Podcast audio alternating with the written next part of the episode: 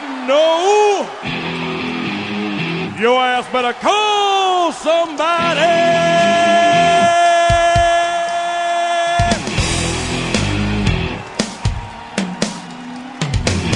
Hey, hey, what do you say? It's time! It's time! Ball Junk, episode 17. It's Winger's favorite episode. It's the Gas Man. It's Frankie Knuckles. How's it going, buddy? It is going great, Greg. I'm excited. My one of my favorite movies of all time, Major League, That's right. and its two sequels. we'll That's be right. talking about uh, 17. Rick James also a fan of the number Oh. 17. Lots of songs about 17. 17 year old. Um, uh, maybe Kind of weird. maybe 16 is bad, but 17 is okay. Magic number. Alice Cooper likes 18. Yeah. But uh, man, so like this is the the major league freemium Yeah. that we're doing.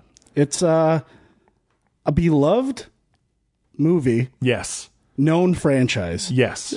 and uh, spawned a, a few sequels. I've probably seen Major League One more than any movie in history. wow. It's close. I would say between that, uh, Labyrinth, and maybe Ninja Turtles. Those would be. What about nothing but trouble? I haven't seen it that many times. But it's your favorite movie. Well, it's not my favorite. I- Oh, oh, but okay. actually, Parenthood would be in the top four as well. Oh my god. But these are movies that I watched when I was nine or ten. Right. and just did not stop. So Sure. it's uh it's it's hard to watch and be judgmental. Right. I get it. You know, I, it's the same thing with uh, you know, I would say the movies that I've seen the most are like the Star Wars original trilogy and Ghostbusters and Three Amigos. So you know, it's uh, I, I still sing the praises of Three Amigos, and a lot of people don't quite understand why. Three Mo- Three Amigos has grown on me more and more every time Spaceballs I is watch up there, it. Oh, too. Hmm. that that is up there for me too. Actually, that might be number five. Wow, that's something we have in common. Yeah, that one's. whew. I think uh, that, by my estimates, I've always on Letterboxd marked what rewatch of Major League this is. This would have been my, uh, I think, 253rd rewatch. It's a complete guess, though. Sure. I mean, so I I stole the idea from the premiums we used to do on Film Junkie Yeah. and what you guys still do. And Yeah. I assume that Major League would not be one of the franchises you guys would choose to. If anything, you've saved Jay and Sean from talking about Major League when it, all other franchises have been Oh, well, yeah, that's true. So maybe they owe me a beer. maybe. So we, we've, we've got the place decked out in uh, ma- Major League. We've got a, a Rick Vaughn bobblehead. That's right. That's his head going back and forth, which I traveled to uh, Cleveland to get on Major League Night at Progressive Field. Were they out of Serrano bobbleheads? No, I did almost. On, on me, I think we talked about this on the show before. A minor league team had a, a Joe Boo bobblehead night. Unfortunately, I didn't make it for that one. I don't know who that is. Joe Boo? Yeah. Jo- Oh, Joe Boo, like Joe Boo. Oh, okay. I was thinking it was a first name and a last name. No. Like Joe Boo. No, Joe Boo. Got it. So you have to say it with the accent, and then I would have got it right away. So it's been a while since we did our last podcast. It has a been lot while. of things have happened. Really? Yes. I feel like sports has been so boring. Really? Not a lot has happened. Well, just sad things has happened. Really? Yeah. Oh, the Hulk. No, not the Hulkster. no, I don't care about that. But two of my I keep thinking- heroes growing up have now passed away no, since but we I did keep the last thinking show. the Hulkster died whenever, No. and he hasn't. It's just racist. But uh, yeah, it's very sad. The American Dream, Dusty Rhodes, Yeah. passed You- away, and then Is uh, Sapphire still kicking? oh no, I think she's long dead. Really? Oh yeah, Oh, okay. shortly after that, I think. That's Hmm. probably why she stopped being on television. Well, that's too bad. No, I can. What was the reasons? I think she got like a really big ego. Really? Yeah, and she got to be more difficult to work with. But is she still alive? Do you know? I don't think No, so. Okay. No. I'm going to look that up while you talk about your Okay. next your next hero. And uh, well, uh, the hot rod, Rowdy Roddy Piper, passing away at the age of sixty-one. Now that was a big one for you, I think. Was that probably your favorite? uh, he was one of my favorites. You know, like um, you know, like him and Mr. Perfect and like uh, Bret Hart were like my Mm-hmm. favorites, and then like the Bulldogs, and so Bret's still alive, and Um, one of the bulldogs is in a wheelchair, but everyone else is uh, passed on. It's unfortunate and Uh, very I sad. hate to pile on here, but confirming Sapphire, aka Juanita Wright, has passed away. Not Long really time. piling on. 1996. I didn't have any N- uh, ring name, connection to her ring whatsoever. names Sapphire, Princess Dark Cloud, and Brown Sauce.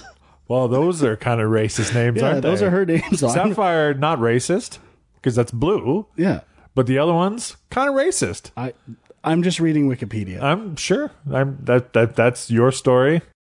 You can stick to it. so I have a Rowdy Roddy Piper story. yes, and you uh, wrote up a, a eulogy I did. on Film Junk, which was Yes. very nice. so uh, I had a couple requests to expand on my story with uh, the hot Okay, rod. let's give it to me. So um, I'm not sure if they still do this, but uh, the wrestling pay per views used to be shown in the movie theaters. Like uh, I'm sure you were aware of that. They used to do that Yeah. at the Penn. I know Center you used to cinemas. host at the Right. Pen. So um, I'd started doing that when I was still working at uh, HMV.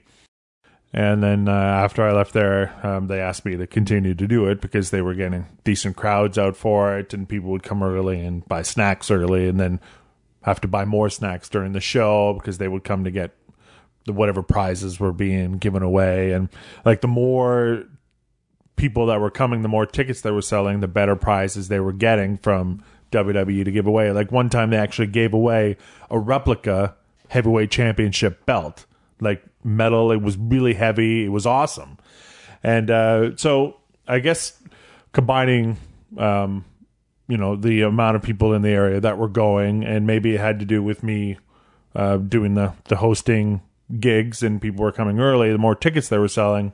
Um, one thing that the WWE was doing was that uh, rewarding the loyal fans, which they are known to do. So uh, the Penn Center Cinema um, was amongst, I think, three other cinemas in Canada that got a visit from a, a, a WWE superstar or legend, and uh, we got Roddy Piper, and uh, his thing. He would come down before the uh, the pay per view, and he would do like an hour and a half of his spoken word stuff and just tell stories Really, that to the much? An hour audience. and a half. It was a long, long, Wow. sh- long time. So they had this whole big thing that that WWE wanted to do to uh, um, uh, bring Piper out. They just want to say, you know, here's here's Piper. They had a huge video screen put up in the cinema, which played a whole bunch of Piper's highlights, and uh, there was music that was played with the video, and then uh, Piper would come in with an actual piping band playing the bagpipes, entering into the cinemas. So uh, um, the theater said, "Well, we have a uh, an MC guy that does these sort of things. That uh, so you guys don't need to have one of your own." And so uh, I had to go down early, and I had a, a meeting with uh, the president of w- WWE Canada named Carl DeMarco, and uh, he was asking me questions about um, what kind of hosting things I'd done before and what I was doing at these events and and so they wanted to do a dry run to see what I could do. So basically, they brought me into the empty theater, and uh, and he said, "Well, warm up the crowd."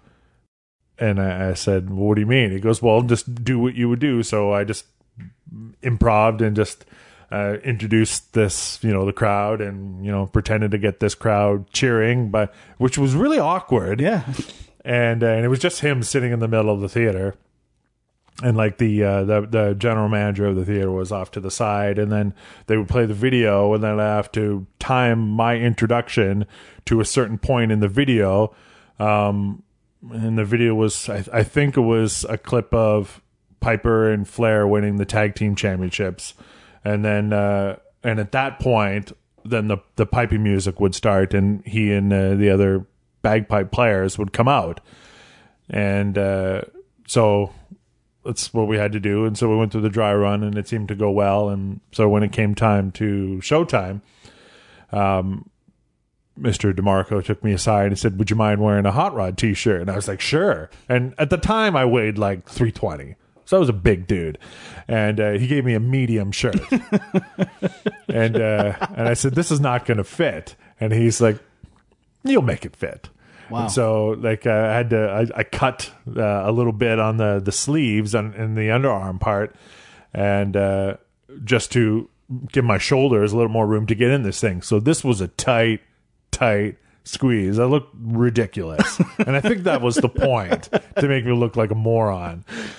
So, but whatever and uh, so the thing started, and they were playing the the video, and and uh, and I went out and hyped up the crowd, and then I got time to, inter- to introduce them, and you know, and it was like you know the the legend, the icon, the hot rod, Roddy Roddy Piper, and I I nailed it like to the second of where I was supposed to nail it, and Piper came out with the other bagpipe players, and the place just erupted and went bananas, and then uh, you know Piper gave the bagpipes to one of the other guys while they were cheering, and he walked up to me. He walked up to me, and he stuck his hand out to shake my hand. And uh, when I put my hand out, he slapped my hand out of the way and spun me around and kicked me in the ass and tossed me off the stage. And then, uh, then, then it did his uh, shtick, and then uh, afterwards, um, um, I went up to to Demarco and I said, "Hey, you know, thanks. Let me do that. That was a lot of fun. You know, Piper was, uh, um, you know, I've always been a big fan of his. And then I got to go into the back and Piper signed like an eight by ten, Nice. not personalized. It No? just, no, just hot rod. Hot rod. Yeah, and uh, I think I still have the hot rod shirt. I might be able to fit into it now, actually. Now that I've lost all the weight, so Break it out. I should see if I can uh, find it. Maybe I'll wear it to Disney World when I'm there. It'll be interesting with all the cut things on the side. It'll be I'll, I'll, I'll- maybe I can uh, cut the neck and do the Hulkster, yeah, the racist tearing of the shirt. there. You go. yes. So another thing I wanted to talk about before we get into this is ballers. Oh uh, yes, you had mentioned it to me in email or maybe text. Ballers. Now, so I think we're about seven or eight episodes into the season, I'm one episode in. or one episode in. So it's it's the most watched uh, half hour HBO shom- uh, show ever. Interesting. Um, it's had more total viewers than Entourage. It's a huge, huge hit, and you didn't like the first episode and you gave up. I did not. The show is awesome, I well, the episode I watched was certainly not awesome. right? It wasn't horrendous. The Rock is a superstar, by the way. debatable. He's he's outstanding. I, I would say from what I saw, I think I Twitter the highlight for me was the appearance of the greater sage grouse in a calendar in one of the offices. I, that, I did like that. Other than that, I would say it was just entourage. Like, it's entourage with football players, and I think entourage worked ten years ago. I don't know if it still works based on what I've seen. I caught up on it before watching the movie, and by the end, I was really sick of entourage. That that might have I've never watched Entourage. yeah, okay, well that, that could be why too. So I had just watched so much Entourage and the Entourage movie that to watch a reskinned version of Entourage wasn't you didn't even appreciate the uh, the cameo from uh, the Miami Herald's Dan Lebitard. or what about Shula? Like if Yeah. anything it was cameo. This show was designed for you. Right. I for a second I thought, "Wait a second. Someone put a greater sage grouse in this thing. This can't be a mistake. right. This might be for me." But no, it was just a, I think it was coincidence. Right. Uh, it's a good show, and you should start watching it. I highly recommend it. Maybe one of these days I'll Um, I'll catch up. It's I had no idea it was doing so well. To be, it's perfect. a lot better than The Brink, watched one episode of that as well. um, and it was a hell of a lot uh, easier to follow than True Detective. Well, just because it's easier to follow doesn't mean it's better. You thought True Detective was good this year? Uh, I didn't love it. I didn't hate it. It, it was just so hit and miss for me. Colin Farrell was very very good. I thought Rachel McAdams was awesome in it. She was also very good. I actually thought all the performances except for I'm not even blaming Vince Vaughn either. I just think the writing was atrocious. Well, here's the thing. That's the thing. If I told you that HBO was going to have a show about a, a career criminal and and a like a maybe a dirty cop um, who uh, had to work together and you know maybe they liked each other, maybe they don't like each other, and uh, together they have to uh, figure out how to keep their careers going amidst all this corruption in this city, and it was going to star Colin Farrell and Vince Vaughn. Like like that was exciting. That would have been I think a show that I would want to watch because I like those guys. And you throw in Rachel McAdams, she's good. I Guy- thought Taylor Kitsch was in, good in it too. um, he didn't get me excited before the show started, Oh, I see. though. Okay, yeah. Right. But he was okay. But there was just a lot of, like, there were a lot of times when they would, like, be talking about a character that I had no idea who this person Yes, was. it was a little too dense, and I think that's part of the point of the show. That you know, the way the show ends and how things fall out is, you know, a political landscape that's designed to be dense and complicated, so things can fall through cracks. But there was a lot And- of lot of A to B stuff that um, made no sense, or or they got from A to B uh, so lazily. Yeah, I, I'd like to rewatch it because again, watching it week to week, it's it's tough to remember things. I like the mood. I like some of the set pieces, just the writing, and I, you know, what you're talking about, your complaints, uh, confusion, complicated storylines, threads that went nowhere. That's part of the writing too. That's Right. that's all part of that. So It, was just a if- it if was I- I just a think- bad show. I think it was just rushed. I think it was rushed, and I think it suffered from not having uh, one director for every episode, like the first season, and probably the directors big that problem. well, that were part of it were not as good. Uh, but on the on the whole, it's way better than most shows that I've watched on TV. And using the first season as a bar is probably an unfair bar to hold for a TV show. Well, no, but I mean, I could think of a dozen shows that were better than that that I've just watched recently. I don't know. So I, I, I still in, I didn't love it. I do not regret the time I spent with t- True Detective. even Bloodline was better than True I've Detective. not finished Bloodline, so can't say. Bloodline was pretty bland, That's what I mean, and it was So- still better. so we'll see. I still want to finish it. You should. It's Coach Taylor. You have Well, to I watch just- it. It's just time. It's What do you mean? You got no I gotta, time. I gotta pick and choose. I can't watch them all. Oh, the other thing I wanted to mention to you because I know we're both huge fans of his, and I'm curious if you've had a chance to watch any of Last Comic Standing No, for Norm Macdonald. I found out late he was on the show, and I've been meaning to catch up, but I just I also found out late. I didn't know he was on the show until he was on the Tonight Show, and then um, I just recently watched the first two episodes, and he is the best judge. Yeah? absolutely. I'm sure he would be. He is very critical. Yeah, I gotta. Uh, I will catch up. I, I went and saw him recently at the casino, and he was great as usual. I don't doubt that. I mean, uh, he uh, um, he offers people jokes and how to change jokes, and I think he does more um, than what Roseanne or Keenan do. But uh, yeah, he's great. So I highly, I highly suggest you uh, try to catch an episode or two I will do that. because I think what he brings to the show is very good. I feel like I need to watch it if he's on it. I just Well, sure, need to that's Norm. commit some time. Yeah, I got two full time jobs. What are you doing? Two and a half, I guess. Two and a half full time, like jobs, and it's just summertime. Summertime, summertime's busy. Yeah, Seems like every weekend is full of shit. You have lots of weddings that you get invited to and Not bachelor so many. parties. I've got more and- coming up in the next three weeks, actually. Lots of them. So, what can you do? Yeah. Open bar. Um, I think so. We'll see. That'll be all right. So you excited about your Bills? I am. If they got a great defense, I, I'm not saying anything about quarterback. I think hopefully one of those three can surprise, and uh, I'm not crazy optimistic. Uh, somewhat reserved optimism for the Bills. between defense and field goals, they could probably win seven or eight games I think so. easily. So I don't know if they can win m- many more, depending on. I mean, there aren't any quarterbacks who are actually out there who are half decent. Uh, what's Kyle Orton doing? He's on a All beach. their he's on a options. beach somewhere. all of their options are better than Kyle Orton. Think so? Yes. I guess we'll see. Okay. How you feeling about Brady?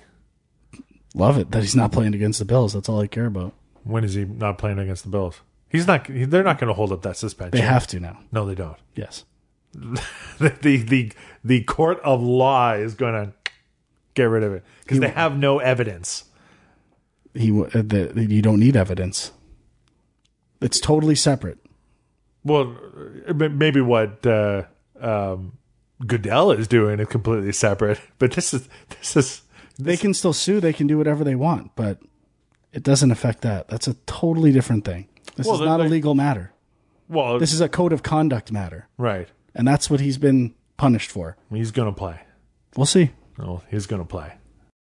Okay. You don't If want he him to says- play. Of course not. Do you think that he deserved the same suspension that the guy that beat up his wife got? Uh, I, I don't know. And What about the fact that he played better with the regular footballs? It doesn't. It's totally different. One's indoors, one's outdoors in the cold. A, a deflated ball it, it Right. benefits you in cold weather, which that game was. So you don't you don't consider it just gamesmanship?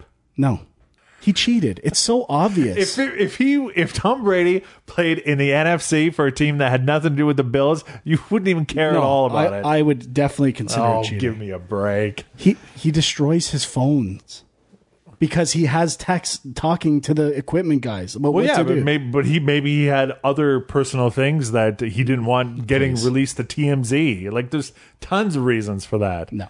I mean, look what happened with Hogan. I mean, like all of a sudden, Gawker uh, is not like like releases all these videotapes because they're getting sued from Hogan, and and all this stuff gets out onto TMZ. Like he could have he could have texted another girl. And uh, and that could have ruined his marriage. Like, there's tons No? of reasons he would then he have shouldn't be doing that. Then but there's tons of reasons to destroy regardless his phone. of what it is, he's got something to hide. But it's I, I don't care honestly. I, I'm sick of hearing about it. Are you? Yes, it's the only. There's nothing happening in sports. It's the only thing people talk about. That's how boring sports is right now. And the Blue Jays. Yeah, which I'm sick of as well. But are you sick of Major League? no, No. not at all. So let's. Uh, Only one movie can be watched over 200 times and still be beloved. Well, let's get that uh, bobblehead a bobbling and start talking about Major League. And what what year did this come out? 1989, Stars Tom Berenger, written and directed by David S. Ward, Charlie Sheen, uh, we Corbin got Burnson, Corbin Burns, Tom Berenger, Wesley Snipes. uh, Wesley Snipes. This is one of his first roles, I'm Yeah, assuming. I would think so. Dennis Haysbert uh, I always call him David Palmer. after the 24 fame, yes. Uh, Rene Russo. Yep, she's in it. It's Bob Euchre we haven't even mentioned yet. It's it's the best thing about Major League. The cast is insane. It's a good cast. It's one of it's one of the best ever. I wouldn't go that far. I would. you would say that's one of the We best have- casts ever. For like a, a comedy movie, the- Okay. Okay. And we haven't even mentioned, in my opinion, the two best people in the movie. They're not even the stars. Who's that? Uh, like Chelsea Ross is Ed Harris, and uh, G- Gammon with uh, James Gammon is Lou Brown. Those Okay. those to me are Chelsea Ross is who? Harris, Bardol, Vagisil, Oh, okay. Right, right. Harris. Harris, yes. who to me is the unsung hero of Major League One. Has the best lines, is the team villain, so to speak. Right. he he is uh no one talks about Harris. Harris really brings that movie together. the way the way the Rachel Phelps standee brings the team together, that's what Harris is to that movie. He brings it all together. This is very fascinating to Wow. hear you talk about Major League. I, I just you know it's always the same things I hear about Major League. Right. I hear about the Bob Euchre lines. Okay, Bob Euchre's great. I like him in the movie. Sure. I hear about the Wild Thing, the song. That's fine too. But that's not why Major League is amazing. Okay. It's Lou Brown, Harris. I would say Rachel Phelps is an unsung hero of this film, and Corbin Burnson for sure. It's it's it's the villains that really set the tone, and it's still somewhat believable. I would say for a comedy baseball movie, I think it it plays pretty much in reality, and I think it starts with the opening credits it's not uh, like necessarily a loving portrait of Cleveland with Burn on. It's Randy Newman. That's the first thing I have in my notes. Yeah, no, yeah, Is Burn how On. great a start is with Burn On. Right, Exactly. anyway. And it's amazing opening credits. It's it's humble. It's an accurate portrait of Cleveland. Uh, it just to me that echoes through the whole movie. It's Right. it's not a pretty movie. It's and if you contrast it to Major League 2, which looks like a comedy, I would say this looks more like a drama. Uh, the the scenes are portrayed accurately. I don't know, it just feels real. Everything about it feels real. It's a heightened comedic realism, but it still feels grounded in reality. what about um, the Don't bring up Joe Boo right now. no, no, no. The the the reasonings of the uh, the the new owner.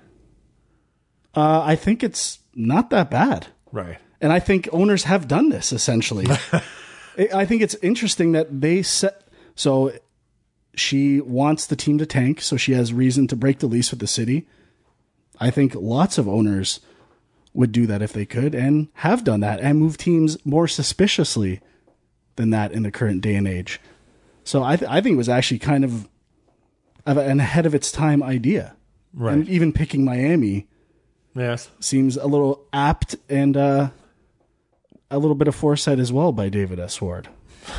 Now we'll get in. There is some unbelievable things towards the end of the movie relating to the move and the owner, Right.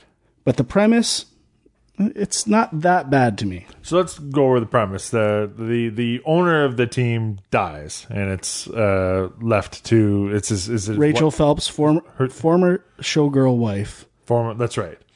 And uh, she, uh, her idea is to uh, use a loophole in the uh, in the contract with uh, the stadium and with the city that if uh, the attendance drops below eight hundred thousand people for the year, so we're talking ten or a thousand people per game.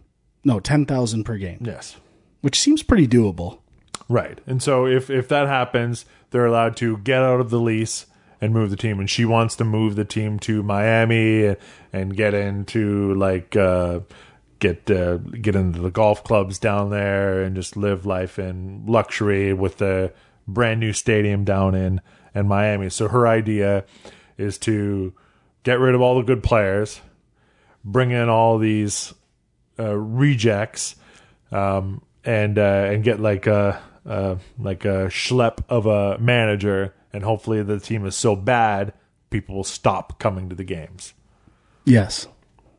I think i- in, if this movie were made today, I think she would want the press to think that they're tanking almost and hate her and run her out of town anyway. Right. And with this, you know, the, the the whole thing of Tank Nation, which is a, a theme that every year pops up, not not in baseball very often. It, it was kind of like uh, the Hornets was not in terms of draft picks, but the owner had some scandal and s- people stopped going to the games in North Carolina, and then it carried over with him to New Orleans. And sometimes an owner that's disliked can really drive fans away. But now there's a new owner in New Orleans. Yes, Right. the owner of the Saints. Right. Okay, so um, uh, this is uh, the she gives a list of uh, uh, potential players that she wants on the team, and uh, she um, suggests uh, somebody to manage Lou Brown. Lou Brown. He's managed the Toledo Mud Hens for the last 30 years. That's right, Think about that. 30. and he uh, also works in a tire shop. Tire world. Where he answers the phone and uh, books So good. appointments. He is the best. So he eventually agrees to come manage the team, and then we get the montage of uh, of all the players that are going to play, like uh, Tom Berenger. Uh, he plays Jack Taylor. Uh, Jake current- Taylor. Jake Taylor, right? And uh, he uh, is currently playing in the Mexican League, and he's a total drunk, Yeah, he's a he's, womanizer. he's washed up. You know, he's a likable guy though. Nothing. He's he's the protagonist. I would say the main protagonist of the film. Um, I gotta say though, Lou, like, the- like, is he mentally challenged, or is that just What? yeah the way he He's the best part of the movie. He's he is But I mean, his his character is a he supposed to be prickly- like slow? no. Okay, He's just. I would say perhaps Philip Seymour Hoffman modeled his coaching performance in Moneyball after Lou Brown in Major League. Just even keel, very unexcitable, straight laced, a bit of a prick. He's a baseball manager. He's perfect. That's a, a ridiculous statement. Well, I in don't think he comparison. actually, but that's I kind of figured he would model his performance after Art Howe. Yes, but I think I'm, I don't think he actually modeled his performance after it. But those characters embody the same things. That's a baseball manager. You don't see that? Oh, no, no. is he still alive? Who? The actor who played Lou. Yeah. Is he? Yep. no. No. Shit. Four five years ago he died. There you go. Ouch. Man, this sucks. Everyone, everyone we're talking about on the show's dying. Uh, Charlie Sheen plays uh, Rookie Vaughn, Yep. who is currently playing in a penitentiary league. California penal. and uh, you said penal, and uh, he uh, not sure if he can make it in time for spring training because he's in prison. That's a big gag as it pans out, and he's wearing the orange jumpsuit. and He's on the phone and says, "I'm not sure I can make it." See, it's weird. wh- we see this movie through different colored lenses. Okay. Like I, it- this if I was to equate this movie to a song, it would be "Happy Birthday." I was actually going to mockingly say "Happy Birthday" right there. because I've I've heard Happy Birthday so many times. It's it's not even a thing anymore. It's ingrained in my brain. I couldn't judge Happy Birthday or make a an honest commentary about it. It just I know everything about it. It's like it's instinct. Everything about it. I uh, that's what it is. This movie is Happy Birthday to me. I know everything in it. I I know every line before it happens. I just I just watch it unfold when I'm watching it. it I, I'm impervious to judgment at this point. okay, that's all right. But I, saying that, saying that, I still laugh at it. I still like the lines. They never get old. And contrasted with Major League Two, which we'll talk about, the lines in this movie are not super punchliney either. I would say eighty percent of it, maybe seventy-five, is in the realm of locker room talk, jabs. A lot of the punchlines are reserved for Bob Euchre's character. Harry Doyle. And I think like that works. Having him as kind of the clown figure in the movie and that he's spitting out the punchlines and that's who that character is, it works so much better than Major League 2 where every character is joke after joke and it the separation is perfect in Major League. Okay, The only other punchlines that I really can think of are the the repeat montage of fans in the city commenting on the team with the the Asians. yeah, always saying they're shitty and stuff Yeah. like, like that's punchliney stuff. But I mean, for the most part, it's not too heavy handed with its comedic beats. I'd say Okay. Um, next, we're introduced to uh, Pedro Serrano. now this is where believability might where he, come into uh, question. If a guy could not hit a curveball at all, probably wouldn't have a job. in baseball. And when we get to the end of the movie, when they say he managed to bat 281 with something like 34 home runs, I don't see how that's possible once people figure out he can hit a curveball. So Pedro Serrano is is played by uh, Dennis Haysbert, David Palmer, uh, President David Palmer, or the guy from the insurance commercials.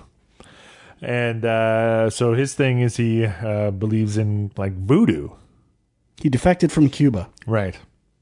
Yeah. And he's That's all he's there is into to it. voodoo and he prays to his god, who is Well, I, I don't know if it- Joe Boo is his god, but right. He uh, prays to Jobu. he prays to Joe Boo. He, he has a Seeks small advice. idol statue from seeks advice, Jobu. burns sage and things like that. Ask Joe Boo to come. Yes. And then uh, He's, they all have mini conflicts. Obviously, it's uh, Pedro Serrano and Harris have a a holy war, as Jake Taylor puts it. Uh, Roger Dorn, Roger Dorn, And- played by and- Corbin Barronson. who is fantastic in it, and Rick Vaughn have their thing. Uh, Jake Taylor's more his story is with Rene Russo's character, and there- that's the one thing I like about the movie. I don't feel like anyone. It's a very balanced screen time. Everyone has their moments. I, I compared to the second one where like the forced lead role of Charlie Sheen just feels so gross and and phony and every everything about the movie's fresh. It really feels like lightning in a bottle. Right. Like all these young actors coming together. I, a relatively Tom, hu- Tom Berenger had been around a long time. He's one of the only ones in this movie though that like he would have been the star at the time, which he right. which he makes was. sense. But it's not like the movie's overburdened with Tom Berenger stuff. No, Oh, no, and, and he he's a pretty likable lead, and I I don't know he I, I can't believe how well everyone works in the first movie, and then just goes off the rails for the second. We'll get there. We'll get there. So Roger Dorn, Corbin Berenson, Yes. riding his way from. I can't tell LA if you Law. like Major League. what. I'm I'm discussing the movie with you. Every it sounds like you hate Major League, but you love ballers. Which one? I haven't even I haven't even said whether I liked it or not. I know I can't tell. We're just talking about the how the the characters. That's all. okay. Jesus, man. I just can't tell. I want to know what I'm up against here. that's part of the part of the point of the show, right? I want you to take a stance. Discuss the movie, and then uh, when we give the ratings at the end, they- that's you know when you'll find out. Okay. I mean, we've given some bad movies two balls because that's really is. I don't know if I have. Well, maybe not. Um, but Wesley Snipes is uh, um, something I noticed about Wesley Snipes. I didn't realize how small of a man he is until seeing him in this movie. He's he's short in stature, but well built physically. He But I mean, standing next to like Tom Berenger, he's a pretty tiny guy. and that's perfect because he's a center fielder and a leadoff man and fast. Willie Mays Hayes. It's perfect. And what's his catchphrase? Say hey, No, no. Willie Mays Hayes. I run like Mays, hit like Hayes. There you go. I, I hope I got those the right way. I think that's wrong. Actually, I think I always mess it up. So I do know. I said I know everything about this movie except for all the things everyone else knows. But anyway, See, I wrote down. I'm pretty sure I wrote down "play like Mays, run like Hayes," but I don't think that's right. no, that's right. Is it right? If you wrote it down, Well, and I- it definitely sounds right when you say it. So I fucked up. I'm a piece of shit. So these guys are like total misfits. Misfits would be the word. Yeah, and uh, so of course all the bad players make the team because that's what uh, they're instructed to do. But they don't know that they're only there because they're terrible, and uh, they think they're really there to play for the Cleveland Indians. Um, but uh, uh, at first, Wesley Snipes' character uh, like isn't on the team because he just kind of showed up and uh, he ends up making the team by displaying his speed as he uh, outraces two men in a 100 yard dash barefoot in pajamas Yes. Now, let's be clear. He doesn't. he doesn't make the team by that. He doesn't get thrown out. He's he was being thrown out the first day of camp, obviously being cited as an imposter. I mean, this isn't this isn't a joke. They're gonna know who's supposed to be there. right Takes him a day to figure it out. They Not a drag his joke. ass out of there, and you know what? He just shows him what's up. Shows him that speed, that lead off speed. Gets into hundred stolen bases. Now, but I watch very carefully this okay. okay He doesn't start that late. no It- It's not as bad as I remember it being when he catches up and beats them in the race. I think those are two of the slower players. And when you factor in, they've es- gone out of their way to get some of the worst players who are probably slow as well. I'm, I'm buying it. I'm buying it. i feel like you're really working hard to defend this movie to yourself Not at all. because you're working hard I'm working hard. That no doubt about that. I'm fucking working hard. But I'm just saying, I I was because I like I said it's happy birthday, so I know everything about it. But so I'm watching like th- trying to get some new things out of this like stuff I can just tear apart. Like this is a joke. I got a few later in the movie, but up until the end, it's watertight. so Except for when Jake goes up to the apartment. That scene kind of bothers me. so when they you know they're they're all on the team and uh they start playing and and uh Jake and Ricky and uh, Willie, They're comrades. They, right. they bond. they all go out together for dinner at a very classy restaurant. And Ricky Vaughn, because he's like this punk and this tough guy who's in prison, has got this bad buzz shaped lightning bolts in his haircut, is wearing a uh, a suit jacket with no sleeves, Yes. no shirt, but a bow tie. Or is it a regular tie? It's a regular tie regular over tie. A, a cutoff shirt underneath. Over a cutoff shirt. Says, I feel like a banker in this thing, So not which like is a great line. Not like a feel like a banker. That's a great line. It is. that was actually my favorite line watching it this time. I'm not even joking. I feel like a banker in this thing. I never really laughed that hard at that line until this viewing. yeah. It was a good one. So it's during this scene is when we're introduced to Rene Russo's character, who is an ex girlfriend of uh, The one Jake that got Taylor. away. The one that got away. Let's one- not just some ex girlfriend. right. It's the one that got The one away. he regrets. The one he thinks about every day when he wakes up in the morning. I let that one go. and she's on a date with Her uh, fiance. her soon to be fiance or her actual. I Fiance. think it, it's already her fiance. it's already her fiance, and then uh, that's where the uh, the trouble starts with those people. Yeah, I mean that that storyline plays out pretty much how you'd expect. You get some nice musical moments, uh, some lovemaking. she cheats on her fiance with him. The fiance's such a dick, though. He deserves it, but you can tell she just she misses Jake too. I, obviously, to be. the, there's probably more of that storyline than there needs to be in the game or in, in the movie, but it's weird when she shows up at the end of the movie. It feels like a long time since anything's happened Yes. with those characters that she's just there. So, oh, whatever. but uh When I was a kid, I was like, fast forward this bullshit. sure. Now I watch. You want to get back to the baseball stuff and that's then so we next should is fast their forward first it, game. too. Yeah, Their first game and uh they get hammered. Rookie Vaughn gets ejected from the game and uh boy, things are not looking good for this Cleveland Indians team. Mm-hmm. Bob Euchre um it was when he starts delivering his classic lines, the ones that are most often repeated. yes. and probably the things that you find least funny now Uh, I don't. because everyone else thinks they're funny. Well, that's somewhat accurate, but I still like his lines. I, I think they're they're quoted for a reason. They are they are funny and certainly better than his lines in the next movies following. So the wild pitch gets thrown, and his line is Just. just a bit outside. That, I would say that is probably the most quoted I would think so. line for Major League. Still, and in that line is quoted um, in like regular baseball. Yes. and it's it's a it's a transcendent line.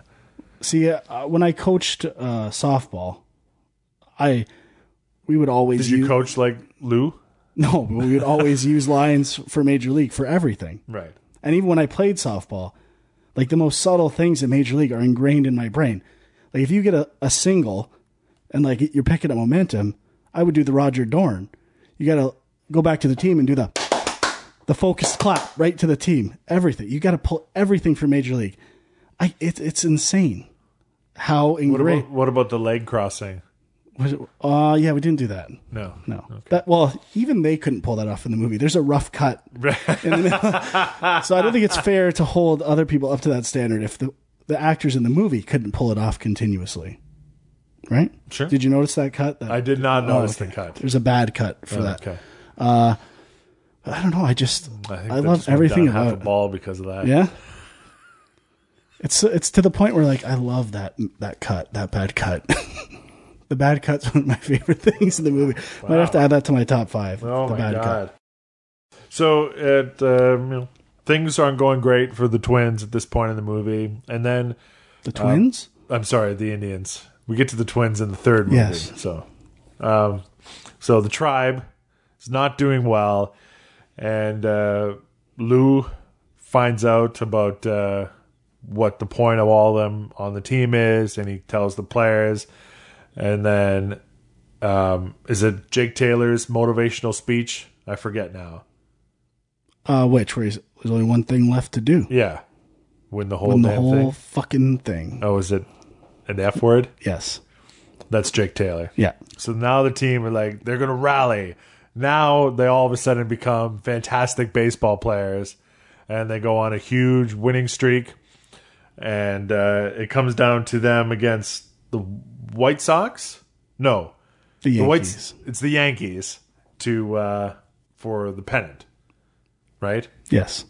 And uh, then is it they lose to the White Sox after the movie? After this, Yeah. in the in the American League Championship Series, So it's a big or show. so we learn after. Yes. So it's a big showdown with the, with the Yankees uh, to win the pennant, who's, who, who to see which team uh, moves on in the, in the playoffs. Correct. And that's uh, um, that's kind of the pinnacle of the movie here. And then uh, in between all that, uh, yeah, like uh, um, Jake and uh, Rene Russo get together and they do dirty things and uh, it looks like uh, that she's decided to.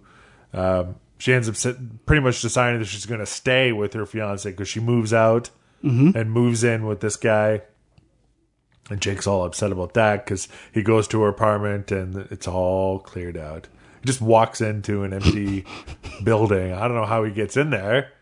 He just he just walks into buildings all the time. Yeah. He.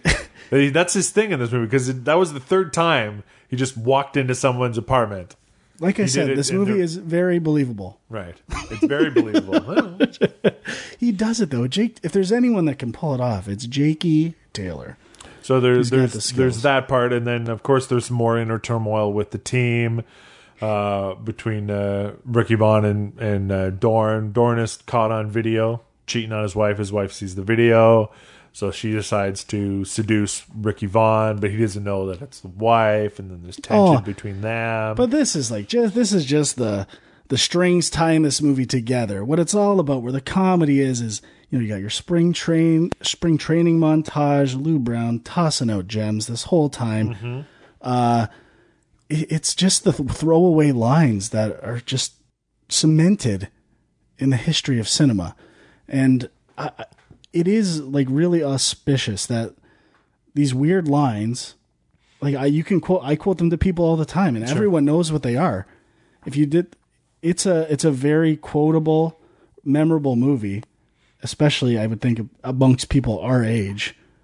When I mean in the the early '90s, baseball. I think that's why Major League Two, certain changes were made with it.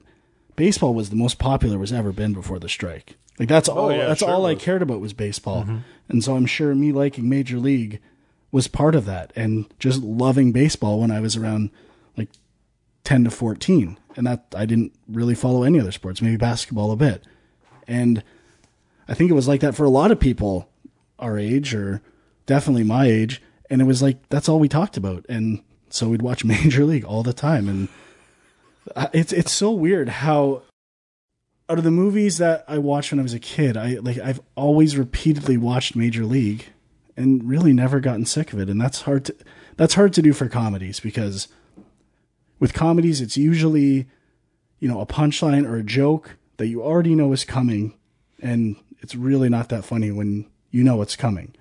But th- the lines it- this movie's more about delivery and characters and just a vibe and it, it, it totally works.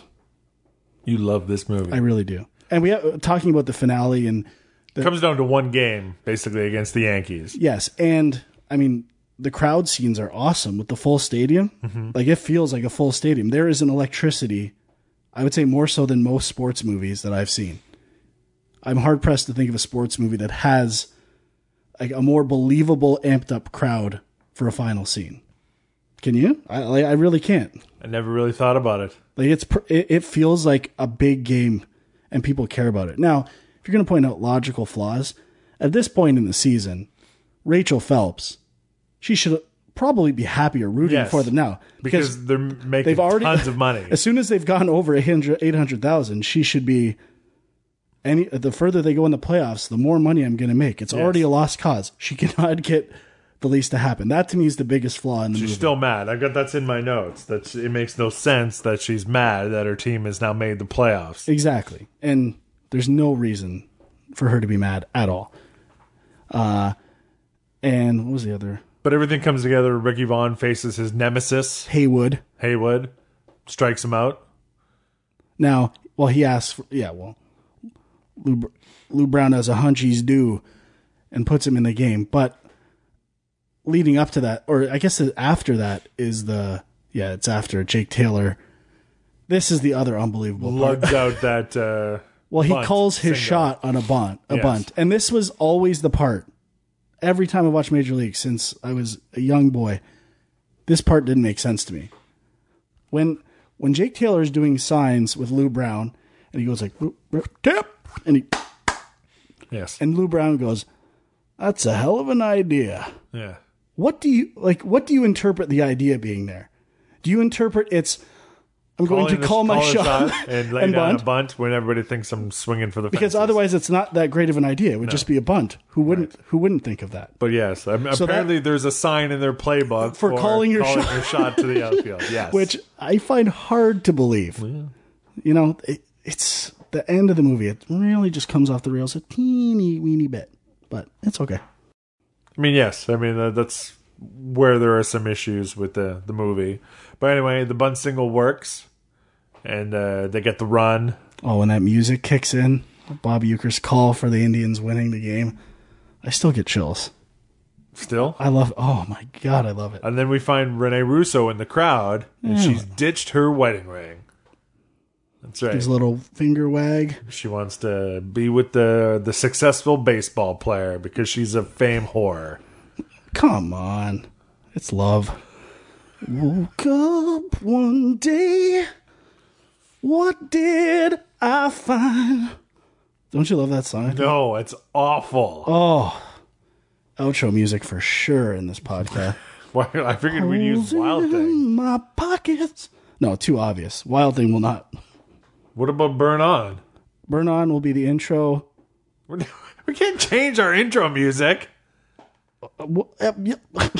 well, maybe I'll play it before we talk about Major League or over the top of it. 'cause It Fine. needs to be there. Burn On needs to be there. All right.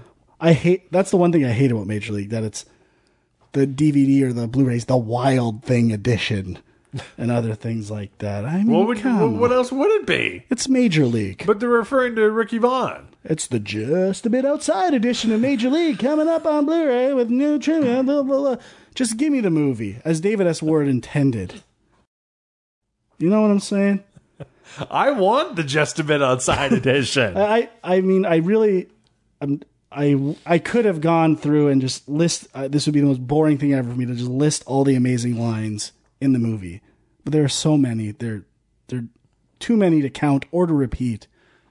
Uh but I mean it's just it's a masterpiece. One of the scenes that I actually liked the most, which we didn't talk about, is uh, during the spring training, is when the players get back into the locker rooms, they open their locker, and if they have the the, the, red, red tag, card, yeah. the red tag hanging in, that means that they've been cut. And uh, I enjoyed those those tense moments Oh yeah. of when they're opening their lockers to see if they've been but then been cut or They not. throw a little wrinkle with uh That's right. There's a Dorn? joke that's What's the played matter, on rookie? Ricky Fuck Vaughn. what? Can't you take a fucking joke? Oh yeah, real fucking funny, asshole. Love it. Wow, that's like an exact quote. Oh yeah, rookie fuckwad, can't you take a fucking joke? Like that's good stuff. You know what? That's the stuff that really made this movie tick. Let's make the next one PG. I think that's a good idea. That uh well, that's the Ricky weird thing Fuckwad, I when when love the when the the players find out that uh that the owner is trying to screw them, and then one of their motivation is to get a cardboard cutout of their hot owner, and every time they win, they take a piece of her dress off. They peel a section. That led to zero nudity. That's true. It led and, to a thong and pasties. and that's even more interesting to me. Like I remember think when I was a kid, I was like, "Ooh, Major League's bad. They say swear words and I remember there being nudity and stuff like that, but there's really not. It's There isn't it's any. pretty tame. yes, I mean, they're swearing, but it's not. Uh, I w- it's not as raunchy as an R-rated comedy today. It's not about shock value. It's about conveying a realistic locker room. Like that's how major league players would talk. That's the kind of stuff that would happen. fuckwad. Fuckwad is used extensively in the major leagues. It's- a lot of research went into that. But it, I mean, uh, oh, it just honestly, it depresses the shit out of me thinking about Major League Two. Right. It really does. It actually Major League Two makes me almost want to take a half star off of Major League One because it makes me think that David Ward didn't know what was even good about his own movie. Right. But who knows what kind of corporate suits are sticking their noses in on Major League Two? I don't know. So Major League. What's your ball rating? my ball rating is as high as it could ever get. It is an elephantized two balls out of two. Shining balls, two of them. Huge, enormous. It's a good rating. What's your rating out of two balls? I would also give it two balls. All right, now we're talking. I enjoyed Major League. I mean, for for what it was, I mean, uh, oh, I don't, I don't, I don't know if I, uh, I clearly don't like it as much as you do. Uh, there was, uh, I probably only seen it three times, yeah? including this time. Really? Yes, Wow. I do remember seeing it in the theater though. Yeah, I definitely didn't see it in the theater. So I think uh, it was one of those ones where so I would have been about fourteen or 15, Nine- 89 It came out Yep. eighty nine. So yeah, I would have been fourteen. So I don't know sure if I would have had to have snuck in or not Yeah, I don't know what the rating at that time. Would have probably wasn't an R rating. would you it was R. Was it it might R? have been fourteen A in Canada Yeah, I though. Or think the that's- equivalent. Yeah, So so I probably was able to, but I do remember seeing it in the theater. So, but uh, yeah, Major League it uh, brought back some memories. There was some uh, some laughs. I am one of those people that uh, thinks the best stuff is Bob Euchre. Sorry, Ugh, that's okay. you know. I mean, it is partly you just this movie. The more you watch it, the more you pull out of it. So I'm sure that's what I loved I- the I did first few find- times I watched it too. Oh, Lou on the phone from the tire shop was funny. Got a guy on the line about a couple of white walls. He doesn't even want to coach the Indians. Now that's funny. He loves his tires. Some people like tires. Some people want to coach baseball. Turns out he got to do both. Again, Harris, the unsung hero. He's the other pitcher, right? Yeah. Right. What's that actor's name? Uh, Chelsea, what was it? Chelsea something. That's a rough first name. Chelsea Ross. He is thankfully not dead. Not too many uh, men named Chelsea. Nope. He's a character actor though. He's been Oh, in, totally, He's yeah. been in a crap ton of stuff. Usually he plays like a uh, um, like in like a p- government aide or or Sheriff. yes Type. sheriff type for sure. Southern sheriff. Oh, he was in Mad Men too. He was the head of uh, Hilton, I think. I've never seen Mad Men. No, What else has he been in? uh, Simple Plan, Drag Oh, Me to yes. Hell. I didn't remember uh, Last Boy Scout. He's uh, Bill and Ted's Bogus Journey, Right. a military thing too. A Basic Instinct. He's in Hoosiers. I do remember him from Hoosiers. Don't forget yes. Hoosiers. Yeah. yeah. So anyway, Major League. If you haven't watched it, get on it. Would you say the same thing about Major League Two? Uh, I would not. Did it have a tagline or just Major League Two? Uh, let me see the tagline here. Ooh, good one. Okay. The dream team is back. But really, that's not accurate. no, it isn't. It is not accurate at all. Um, but we do find out right at the very beginning that Bob Euchre is back. Yes. He's the glue. For Well, this. he gives us a nice uh, recap of the original and all the things that have that have happened. did you find that odd I found it very odd. that they just used footage from the first movie Yeah, and in the recap? I mean, I know you have to re. uh, There's this desire to retell it, but who is going to see Major League Two? If they haven't seen the first one, Yeah, I mean, you can be a little more subtle about it than than what's in this movie, and I just I don't recall ever seeing that where they recap the first movie just using old footage. Yeah, and it's weird. The movie essentially plays out exactly like the first movie. I know Oh yeah, people say, you know, Hangover One, Two, Three is the same movie, just slightly changed. This is the same thing. They re alter the arcs. Now Rick Vaughn's the lead. He's got a, a, a relationship thing to deal with and all this other stuff, but it's right out of the gate. Oh yes. It is a totally different movie. It, it looks very glossy. It feels like every character is doing an impersonation of their character from before. They, they feel totally different, and part of it they're five years removed. They look older. It like Do you know who did the best uh, impersonation? don't say the person who's actually doing an impersonation, which is Omar Epps. Yes. who is the worst part of this movie. He is terrible. so Wesley Snipes? I'm assuming like this is how many years after? Uh, five. Five years. Um, I'm assuming he'd already made it big, I think so. Yeah. and so whatever movies he had done, I don't know if he'd done Passenger 57 or, but I think he'd already became like a, a name box office guy.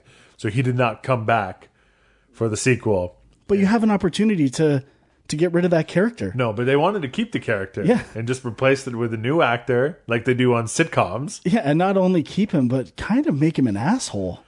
Yeah, Omar Epps comes back as uh, Willie Mays Hayes, uh, but yeah, really doing an impersonation of Wesley Snipes doing that character. Only every character has taken that to another level.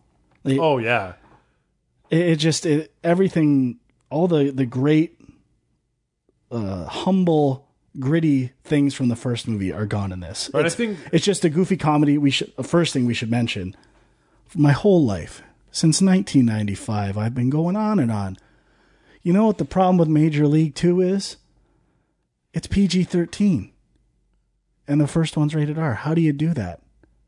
You know what I just found out today? what It's PG. They didn't even go to PG-13. Oh. They went from R to PG. How do you do that? How do you convey a baseball locker room and grown men performing in their jobs in a PG movie? It doesn't work. And how, Well- how could you not realize that's what really made the first one amazing? I, I don't always think R is. I, I appreciate comedies that can be funny without being R rated. It does not work for a sports movie. it sure didn't work for this one. You can have a, a good sports movie that's PG. I don't think you can have a, a really funny sports movie that's PG. Probably not. I'm sure there might be an example. Maybe Oh, ca- I, can't think, of one. even Mr. 3000 I think is PG 13. What's the rating on Mr. Baseball? Let's see. I'm guessing Mr. Baseball's PG 13. who's in Mister Three Thousand. Bernie Mac. Oh right, that's right. I You- thought you were thinking saying that Tom Selleck. one. even Mr. Baseball was PG 13 and also starred President Palmer, D- Dennis Haysbert. As I don't know, some character. Serrano? Oh. He's on the poster. I'm just looking up. is it Pedro Serrano? Max Hammer Dubois. I'm just reading the notes here. But anyway, let's, good name. let's not talk about Mr. Baseball. No. All right. So all the players. Um, Except for Harris. A huge, Harris is gone, what a myth, what an absence. Uh, but they've all all all the characters have changed. Not only are you know they just amped up characterizations of their characters from the first one, but like their their attitudes have all changed as well, and They've all got new demons. winning got to their heads except for Jake. He's the only one that still uh, stayed humble. But he had to come to grips with the fact that he, you know, he can't cut it anymore. He's moved on to being a manager. Right. Well, that's Lou because Brand he has can't. had health issues. yeah so he can't uh his knees have really given out and he's just not good enough to be uh the the, the star catcher that he once was so they And- ask and then they make a big free agent signing too Parkman. Parkman. Charlie Parkman. Who, in my opinion, is the best part of the movie.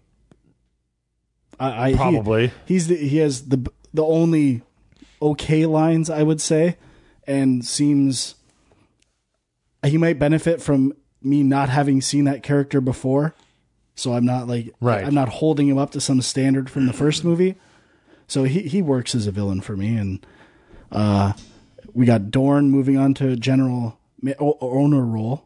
uh hayes now uh instead of just getting on base and stealing he lo- he he swings for power now Yeah. Oh, that's a big thing. Which I think is this right around the time Brady Anderson, or I think it's maybe two years before Brady Anderson did that as a leadoff player. Yeah, I think it's maybe. about two years before, And maybe coincidentally, did you notice where this was filmed?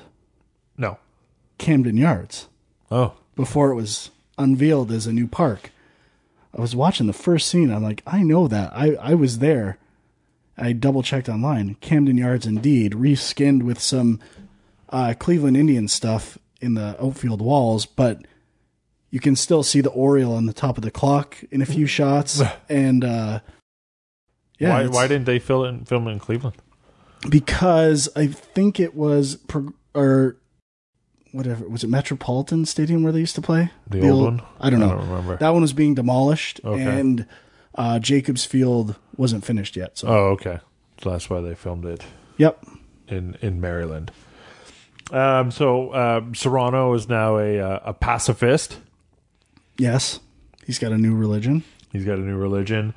Um, Ricky Vaughn uh, comes up with uh, some new pitches, so he doesn't throw the heat anymore to try to make his career last longer. Yeah, well, that's the whole. That's the the biggest story beat of this whole movie. Yes. and it really gets more screen time than anything else unlike the first which again is most characters in moderation this movie is all charlie sheen and Well, uh, they'd kind of what's going on with him which makes no sense it makes no sense if his whole thing if he has a new pr person his whole image is that he's a bad guy or a bad boy why would you change that like it, it, it really that's what you have that's your niche you if anything the storyline should be he's sick of being the wild thing but it's it's maybe if they made this movie 5 years removed from the first one and it was 5 years removed in their careers Right. it would make more sense it takes place the next the next season Yes. and so there's a part where Charlie Sheen is takes his old fling on the motorcycle when he's finding the old wild thing, and he takes her up to their spot. And he's what's the line he says? He's like, uh, "I haven't been up here in a long time. It's been at most six months Yes. because they're they're not even in the playoffs yet.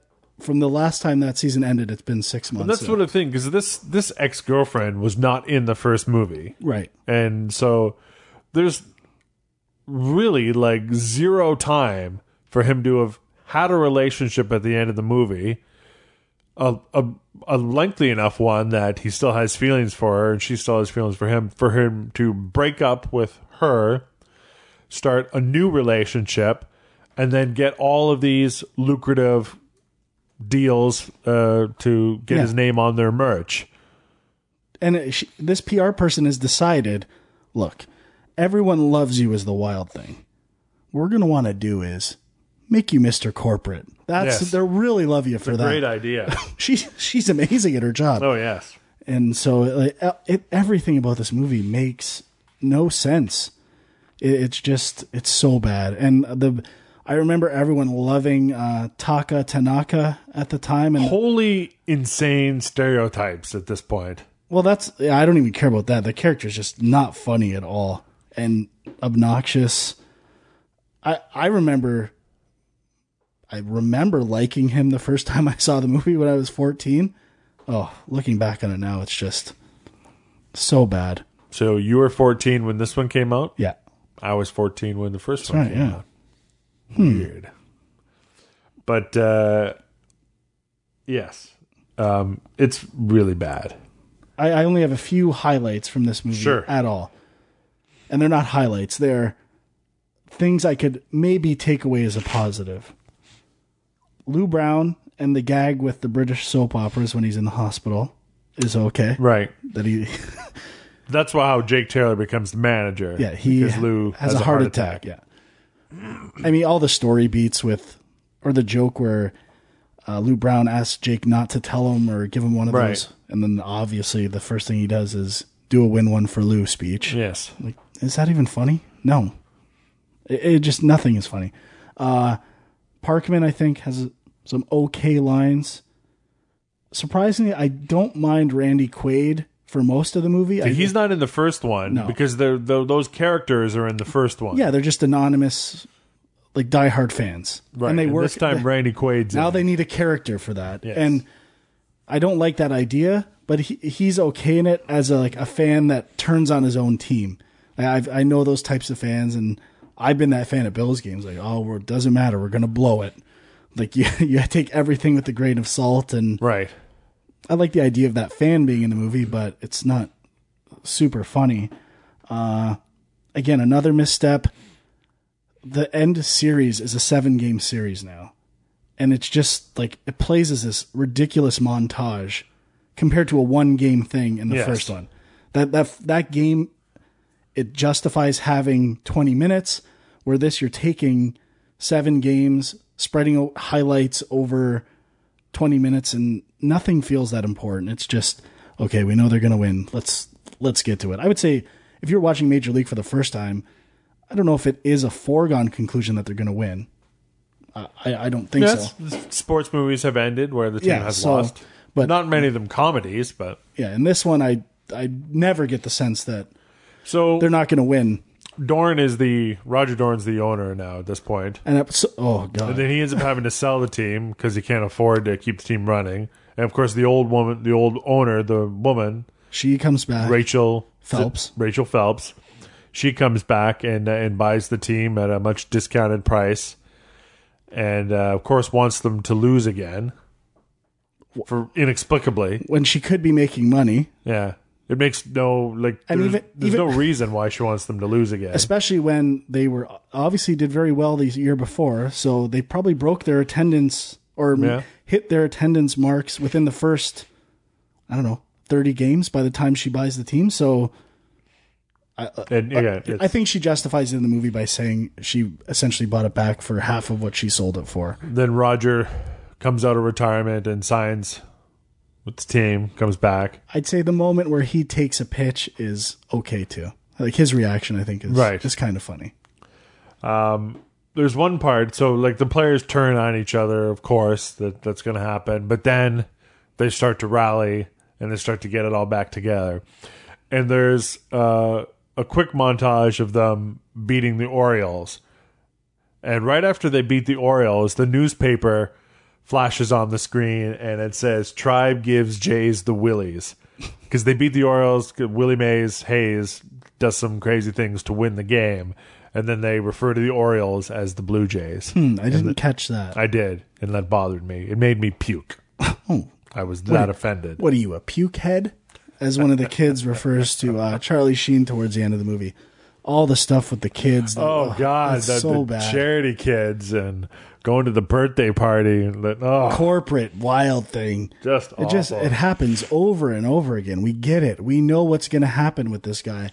And I love that Jake Taylor, superb manager, waits till game 7 of the ALCS to sit down with Vaughn and really confront him about who he's become rather than like game 2 of the of Yeah. the season. or just early, yeah, early on in the season. But uh, so d- we forgot to mention that during the season, uh, their new All Star catcher Parkman gets traded to the White Sox, and that's the team that they're uh, um, they're meeting in the playoffs now, Mm-hmm. and uh, so they're down three. They blow the th- they were up three nothing to the White Sox in the series, and then they blow the blow that lead, and now it's three games to three, and uh, and basically it comes down to uh, Vaughn facing Parkman. He wants Parkman. He, wants walks. Parkman. He walks a player to get to Parkman. Yes. which makes perfect sense. Um, so stupid. Yeah, it didn't really make any sense at all. But of course, they uh, he strikes out his nemesis in the movie uh, again, like he did in the first one, and they win the pennant. And Ricky Vaughn gets this mysterious ex girlfriend back. Yes. Well, I- we should also mention his current girlfriend at the beginning of the movie, Allison Duty, from What's the uh, last name? Duty. D O O D Y. Also Elsa from Doody. Indiana Jones and the Last Crusade. Oh, the German. Yes, Right. I didn't recognize her. I'd forgotten about that. Uh, what else? I don't. I have very little else to say. Maybe uh, When she first went on str- was on the screen, I thought it was Natasha Henstridge. I could see that. But uh, yeah, no, this Har- movie was- obviously no Harris. no Harris. you take Harris out. You know how they say addition by subtraction. What would be the opposite? You take one thing out and everything falls apart. Division by subtraction. What about uh, so they? What about their new catcher who has? Oh, we- his I did wanna problem? talk about- What's his name Uh, again? Rube. Uh, Rube. something. And I mean, that's, I would say, Rube, Rube, Rube Baker. I would think when they were making this movie and marketing it, they thought that was like the funniest thing in the movie. Probably. And it, again, it's not a line, it's not a character, it's just a, a joke that plays out 20 times. It's a and- catcher who can throw to second and throw to first and throw to third, but he can't throw the ball back to the pitcher without throwing it over his head because and they he Mm-hmm. have a- can't concentrate. he recites Playboy centerfold stats to to get his head, to get him focused. which is, I don't know why that I don't idea know why would it's work. funny. I mean, Bob Euchre, he really doesn't have many good lines in this movie at all. No, he does not. Even he, I did. feels I like- did actually chuckle at something that Rube played uh, said. which was Uh, Let's see. You know. I get, oh, he mixes up lines, right? Like well, no, he said like you know. how, Uh, I think Taylor is talking to him, and uh, and I I I think it might have been Vaughn was on the mound or they're or they're practicing whatever, and he said, you know how you throw the ball to the second baseman. Well, pretend you're throwing the ball to the second baseman when you throw it back to the pitcher, and he says, "You want the pitcher to play second? you see, uh, I I, thought that was kind of funny. yeah, he's like, you have no problems throwing a second, but the pitcher, you do. You see where I'm going with this? You want the pitcher to throw from second base? Yeah, that's the line. That's the line. yeah, it's pretty good. I mean, I, I See, you know this movie really well too. How many times have you seen Major League Two? Uh, probably five, maybe six. So you've seen Major League Two more times than I've seen Major League, and you hate Major League Two. Yeah, this was a, a time when I would watch. I, when I would buy a movie, I would watch it like four times. I'd probably tried to force feed Major League Two at some point in my life, but To try to make yourself like it, yeah, and that it didn't work. It just didn't take. Didn't take. it's just it's way too similar to the first one. There's nothing at all interesting because we've seen it all already. Um, there's not even good comedy. It's not funny. That's the biggest thing. There's and no it's, comedy. and it's not rated R.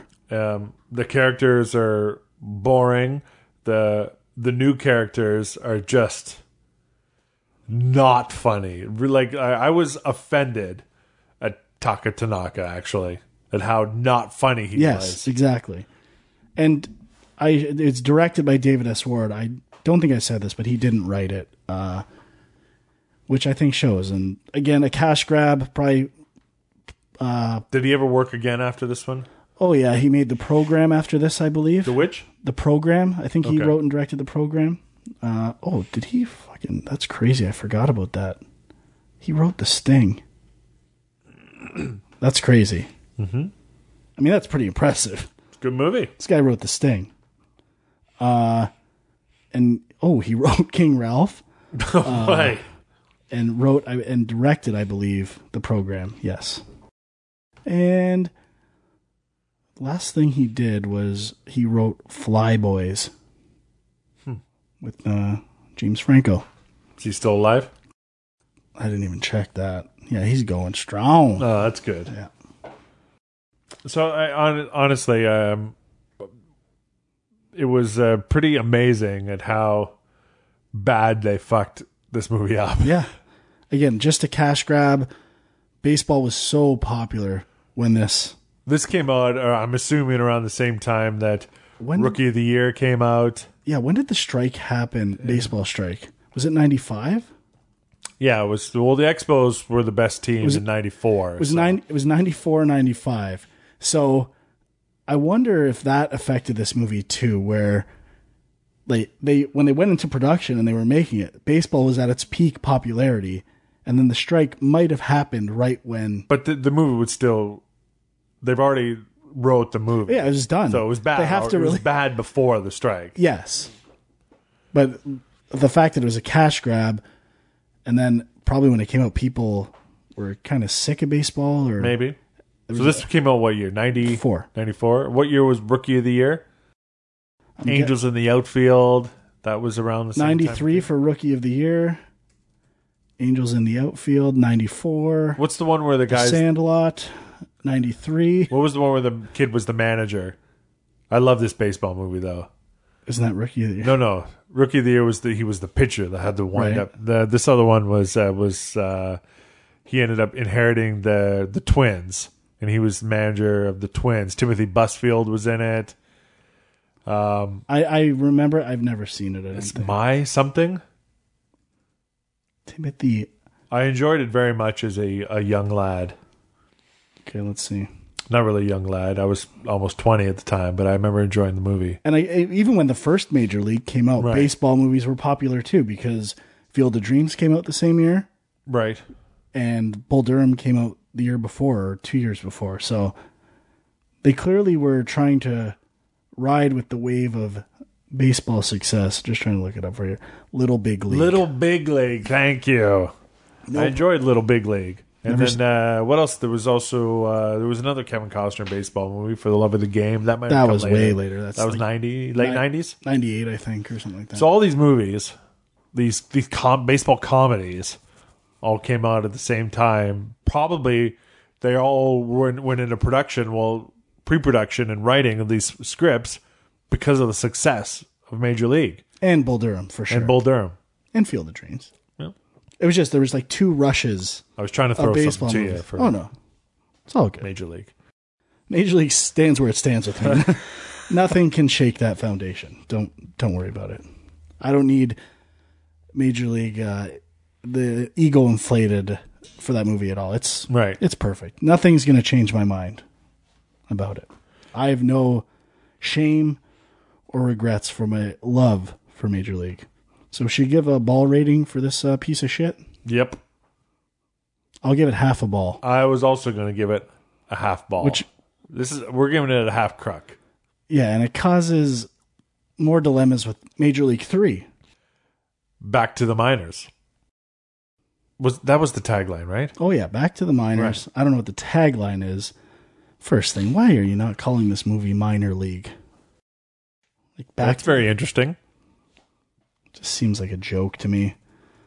Uh, I mean, I watched. Oh, ta- you want the tagline for this one? Mm-hmm. Some uh, callback to the tagline for Major League Two. Oh. They're just nine players short of a dream team. Oh dear lord. What is this- with this dream team? Yeah, so Major League Everything Three, is dream team. I the sorry, minor league, would have been a much better name than Back to the Minors. So what was it? If it was Major League Three, minor league. Yeah, I think just call it minor league. Well then people wouldn't know what it was. Yes, they would. No, there's a lot of stupid people. no, people would know minor league. Well, th- think about remember remember how they changed the name of the Harry Potter movie for the United States yes, because they didn't think enough people would understand what a philosopher was. yeah, I don't know. They're just they're scared. They're scared little babies. Now, just for the sake of content, Look up what that has to do with anything. But okay, the taglines. We never said the tagline for Major League One. I didn't even As- know there was one. Well, neither did I. As reported by IMDb, not not a lot of brevity to this one. When these three oddballs try to play hardball, the result is totally screwball. What? It just rolls off the tongue. Uh, also, a secondary tagline: a comedy with bats and balls. I'm glad I those were not there to influence me at any point Yeah. of my With viewings these of Major- three oddballs, With these three oddballs, try, sorry, when these three oddballs try to play hardball, the result is totally screwball. Who came up with that? one? awful. Oh, it's bad. That'd be a good, uh, a good, a good podcast there talking about taglines of Oh, your yeah. Oh. favorite movies as a child. That would be a highlight. That one for sure. Uh, so back to the minors. Truly awful. I did see this in theaters. I remember that. Oh my god! I can't believe this had a theatrical release. It It, made did. like two million dollars. Yeah, I saw this. I was excited for it, to be honest. And Even though no Tom Berenger, no Charlie Sheen, no Omar Epps, true. right? But uh, the big Oh. addition to this movie, Well, uh, Scott Scott, Bakula. Bakula. Of course. I just have to say one thing. I forgot to mention this. When I talked about Omar Epps doing Willie Mays Hayes and Yes. making the character, not him necessarily, but in the movie, he's more unlikable. There's one part where he's running the bases and it's a pop up and he runs behind the second Oh, baseman yeah. and says, I got it. I got it. Like calling it to call off the second baseman, like that just makes me hate that character. Bush League. That is pathetic. Yeah. No one who likes baseball would watch that and say, "Ha ha, he got him." That's you don't do that. There's no A inten- Rod did it to the Blue Jays once. Did he really? Yeah, yeah. Well, there you go. That's your uh maybe A Rod was a big Major League Two fan, which would make a lot of sense to me. but anyway, back to back to the minors. Scott Bakula. yeah, I mean, Scott he's- Bakula comes in. Now he obviously had starred in Necessary Roughness. Oh, yeah. Which tried to piggyback on Major League success, taking it to the pigskin with a very similar poster produced by Paramount, uh, starring Sinbad and Kathy Ireland. Kathy Ireland, and I remember liking that movie. I'm sure it's a, a huge piece of shit now. Uh, I, I think at one point we were, or I mentioned maybe throwing that in as a bonus. I'm very glad that we didn't, I don't remember that conversation, but uh, but I, I'm I'm glad that didn't happen because uh, after watching two and three, I don't think I could have piled on another. but so Corbin terrible Berenson is back. He's now the owner of the minor league team, or is he the general manager? I think he's general manager of the Twins, like the whole right baseball right. He's operation. GM of the Twins, and I guess he's technically also GM of the farm team, yes, the Buzz. the Buzz, the South Carolina Buzz, and uh, so Scott Bakula is uh, a former player, He's still playing at the beginning of the movie. right? And he's asked to become uh, the manager of the minor league team by Yes. Corbin Berenson, and then uh, specifically to work with Billy Downtown Anderson. Right, a very young Walton Goggins. Yes. So there's a whole bunch of new players on this team. Um, by the way, Kenny Johnson is also in the movie as a, a former ballet dancer turned pro baseball player. Kenny Johnson, Walton Goggins, both in the Shield. Oh, okay. I was not familiar with Kenny Johnson Yes, at all. he played uh, Lance the Dance Pere. And we have yet to mention the star of this film, Ted McGinley, Right, right. Well, who yes. plays uh, the manager of the twins, Leonard Huff. Hunter, yes. Um, some of the other uh, ragtag uh, ball players. There's uh, Frank Pops Morgan, who's this- very old and very out of shape. Very old. Uh, In fact, five years older than his coach. I looked up the ages. It just made no sense to me that, well, that's no secret. Minor leagues are designed to uh, mold young talent. Yes, I would think if you're the player is 40, I think I looked it up, he would have been 46 or something at the time of this, maybe 44. um, Probably not a good idea to keep him around in the minors.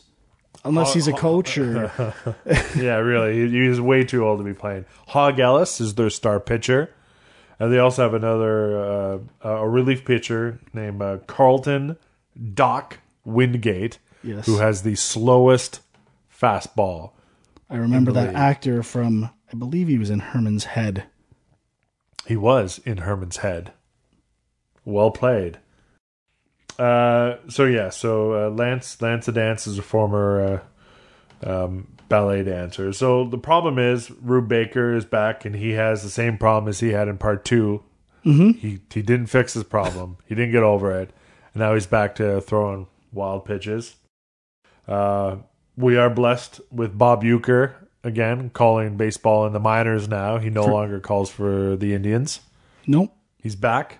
Sure. And No explanation. Pedro's back for no explanation. Well, yeah. So they, uh, the point is they're terrible, and he wishes he had real baseball players. So uh, Roger Doran uh, goes out and, and brings in Pedro Serrano.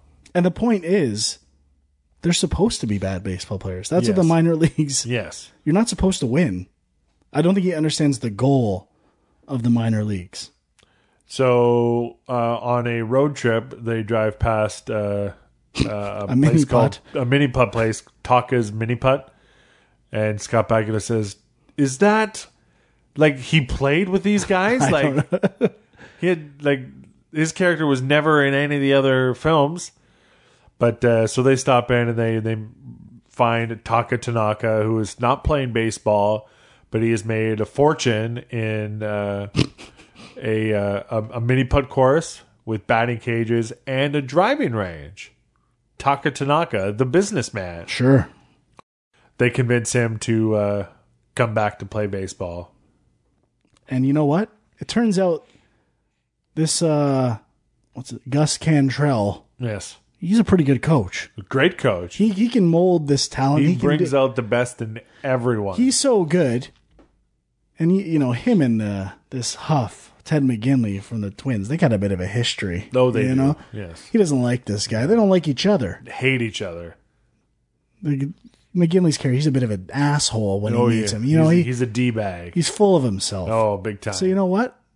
He challenges him big challenge. that the minor league team can beat the major league team. During a fight at a fancy dinner restaurant.